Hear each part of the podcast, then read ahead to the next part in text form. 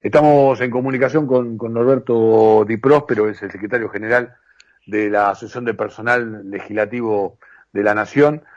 ¿Cómo te va, Norberto? Edgardo Chin, saluda aquí por Estado Alerta por Radio Cooperativa. ¿Qué tal, Edgardo? ¿Cómo te va? Buenas tardes. Buenas tardes, gracias por, por atendernos. Hace rato que teníamos ganas de dialogar con vos. Eh, primero te arranco por esa parte un poco en continuidad con lo que estamos desarrollando en el programa, ¿no? Digo, eh, ¿Podemos eh, pecar un, poco, un poquito de ingenuos, ser optimistas en lo que tiene que ver con el rol que debe cumplir el, Poder Legislativo en nuestro país desde el 15 a la mañana, desde el 15 a la mañana?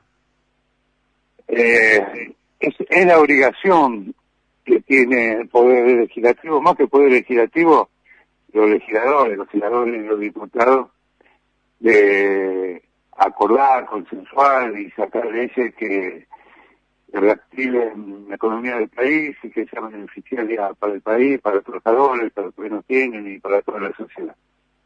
Eh, es muy difícil, es muy difícil. En, en algunas consulturas se hizo y en esta consultura es muy difícil que, que haya un acuerdo en, los tratamientos de leyes que, que de repente propone el oficialismo, propone el Ejecutivo. la última vez, eh, bueno, una sesión presencial, eh, cuando la oposición siempre quería presenciar en la época de la pandemia que los virtuales y no, no, no bajaron, eh, no vieron column. Se especula mucho, hay mucho hay mucho de la, del juego, de la política, mucho del... no te olvides que depende mucho también del resultado del domingo, cómo va a quedar compuesta la Cámara, eh, puede llegar a haber una nueva primera minoría, eh, especula que se puede llegar a cambiar el presidente de la Cámara y eso nunca pasó desde el 84 en el Congreso, por más que el que la oposición tendría la mayoría de los votos, siempre se respetó el presidente de la Cámara al, al gobierno que está en el, momento. Eso pasó inclusive los cuatro años de 2015 al 2019 con Emilio Monzó, por ejemplo, ¿no? Que fue electo presidente de la Cámara con los votos de la oposición.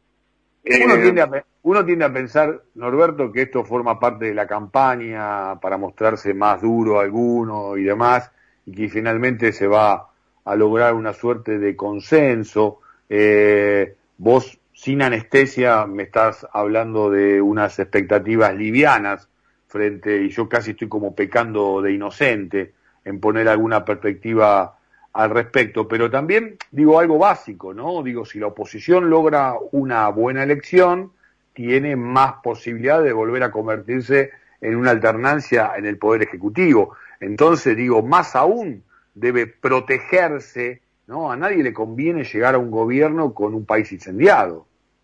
No, eh, eso es un análisis objetivo, lógico, y a nadie le conviene llegar con un gobierno con un país incendiado. A lo mejor a algunos les conviene, eh, desde el punto de vista institucional, que, que explote el país y, que no finalice el mandato del gobierno que está actualmente. Se especuló mucho en, el anterior, en el anterior de 2015 a 2019, y yo creo que institucionalmente tanto la oposición como los sindicatos del movimiento obrero fueron fundamentales para, para finalizar el mandato del anterior presidente. Eh, hay que ver desde qué punto de vista lo toman eh, un triunfo legislativo eh, y que tengan más, más legisladores. Si, si lo toman como decís vos, cuando lo tenemos que decir vos, para aportar, para sacar leyes, para que esas leyes beneficien eh, el aparato productivo, la industria, los laburantes, eh, sería bueno. Eh, no lo hicieron cuando fueron gobierno, por eso yo permito ser pesimista porque siendo oposición creo que tampoco lo van a hacer porque el médico de ultra va a ser para el oficialismo según el pensamiento erróneo que se tiene, ¿no? ¿Cuánto de todo esto influye al laburante del Congreso? Digo, estar conviviendo en un ámbito donde es extremadamente conflictivo y es mucho más difícil encontrar acuerdos este, entre las cámaras. Digo, ¿cuánto esto influye al laburante del Congreso? ¿Cuánto lo, eh, vivencia? El, el, laburante del Congreso es un laburante. Es un laburante que hace su, su tarea. Eh, esto es un tema político de lo que estamos hablando. Estamos hablando de legisladores que que representan la provincia y los, los diputados que representan la ciudadanía. Eh, el lagunante del Congreso tiene tareas de, de, de, de de, matranza administrativa, de, las comisiones, directores de comisiones, eh, pero no no lo afecta en, en una manera eh, más, que todo lo contrario, esta pandemia, en el Congreso demostró que está a la altura de las circunstancias con el tema de las sesiones virtuales, las sesiones virtuales, solo la pantalla se terciarizaron, todo el sistema, todo lo demás lo hizo la gente de informática del sistema de, de, de, las cámaras, tanto el Senado como el diputado, que son compañeros legislativos nuestros, eh, también los compañeros de comisiones, los compañeros que hicieron la presencialidad durante el Congreso estuvo abierto, el Congreso durante la pandemia tuvo, eh, legisló más y tuvo más dictamen de comisión y más reuniones de comisión a nivel virtual que todo el 2018 y 2019. Sí, es muy importante lo que estás marcando porque es algo que no se está no se ha puesto en superficie, ¿no? Eh, y, y, es interesante eh, porque además lo conozco de cerca, cómo han tenido que también transformar la forma de, laburo durante todo lo que fue la pandemia, incluso con el acuerdo este, que lograron salarial, eh, puntualmente el gremio que, que vos encabezás, Norberto, digo, que en su momento tuvo fuertes críticas, pero que finalmente terminó mostrando el camino a otras entidades sindicales para que fueran un incremento de este tipo, porque ya se veía que los incrementos anteriores no iban a alcanzar en función de cómo estaba avanzando la inflación, ¿no? Sí, el tema salarial, eh, nosotros tenemos paritarias propias y los representantes de zona, o sea, los representantes de y de las autoridades, ¿no? Los, presidentes de la Cámara, Cristina y Sergio Mata, y realmente eh, no solo el mérito del gremio, sino también de los dos presidentes de las cámaras que entendían eh, las paritarias que se estaban cerrando en, en las bajas y que tenían, tenía que haber eh, unas paritarias más altas para que se pueda reactivar el consumo a través del salario de los trabajadores, pero bueno, después siempre pasa el tema de la inflación y todo lo que viene adelante, y terminó marcando eh, que los gremios que habían cerrado eh, tuvieron que abrir la, la cláusula gatillo y más o menos todos cerraron en el promedio que se cerró en el Congreso. Ustedes están en un proceso también eleccionario, ¿no? Van hacia unos comicios en el, sindicato durante este mes de noviembre. El 25, sí, el 25 votamos, eh, cuidando los protocolos, todo, pero votamos. Hay una sola lista, eh, se intentó armar otra lista, pero no, pudieron llegar a los hogares. Eh, y bueno, la, última elección sí, hubo, hubo dos listas, que fue en la época el anterior gobierno, eh, con conflictos que teníamos y todo, ganamos con el 82%, y ahora hay una sola lista que, empezamos que se va a ratificar con la participación masiva de los compañeros. ¿Dijiste que qué fecha? 25 de noviembre. 25, 25 de noviembre. El otro día estuve en Mar del Plata eh, y vi también una foto tuya. ¿Por qué en Mar del Plata también? Ahí hay una porque tenemos, Porque tenemos hoteles en Mar del Plata, en Villa Entonces, los compañeros de distintas agrupaciones ponen, ponen fotos. no, eh, pensé que también la elección involucraba a otros. No, no, no, solamente a los empleados, a los empleados, eh, a Pérez representa a los empleados del Congreso de la Nación. Después está la federación, partido secretario general, representa a los trabajadores de, la legislatura de, todo el país.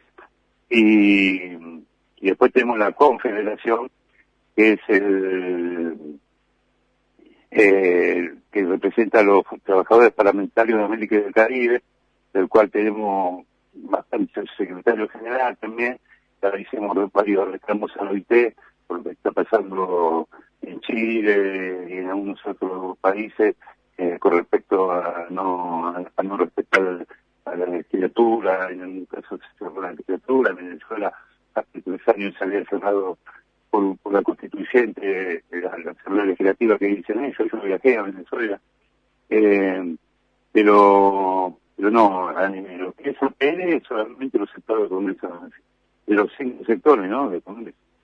Sí, sí. La, la última consulta, Norberto, eh, recién estábamos hablando también del tema de Nicaragua y ahora voy a voy a volver a ello ahora que me que me marcas el tema regional también, ¿no? Este, también yo hablaba de las asignaturas pendientes de la democracia argentina, pero este, hay una cuestión institucional que lamentablemente corre por, por toda la, por toda la región. Eh, la última consulta tiene que ver con eh, lo que se está vivenciando puertas adentro de la Confederación General del Trabajo. El próximo día jueves hay renovación de autoridades. Vos hablabas y mencionabas el rol del movimiento obrero, incluso durante el gobierno anterior, en el rol institucional. Bueno, ahora se viene un nuevo rol institucional con vistas a los próximos dos años de un gobierno afín en lo que tiene que ver con la ideología peronista, pero también que puede quedar muy debilitado, ¿no? ¿Cuál crees que va a ser el rol que, debe cumplirse y en todo caso, qué visión y qué expectativa tenés frente a este movimiento dentro de la CGT? Yo, yo creo que es eh, fundamental. Yo creo que el jueves va a ser una bisagra en lo, que respecta al, a lo que viene después, ¿no? Eh, yo realmente estoy muy satisfecho que se haya conseguido la, la, la unidad de, todos los sectores de la CGT.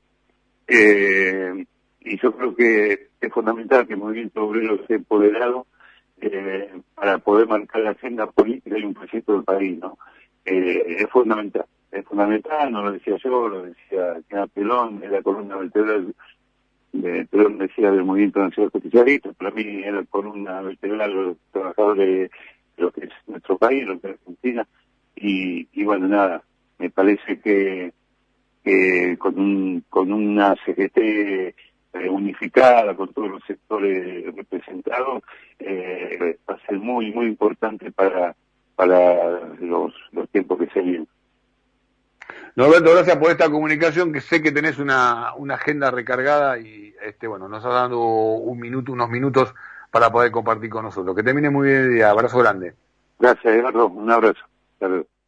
Norberto Di Próspero, secretario general de la Asociación Personal Superior del Poder Legislativo de APL, pasó por aquí, por Estado de Alta, por la Radio Cooperativa, por la 770.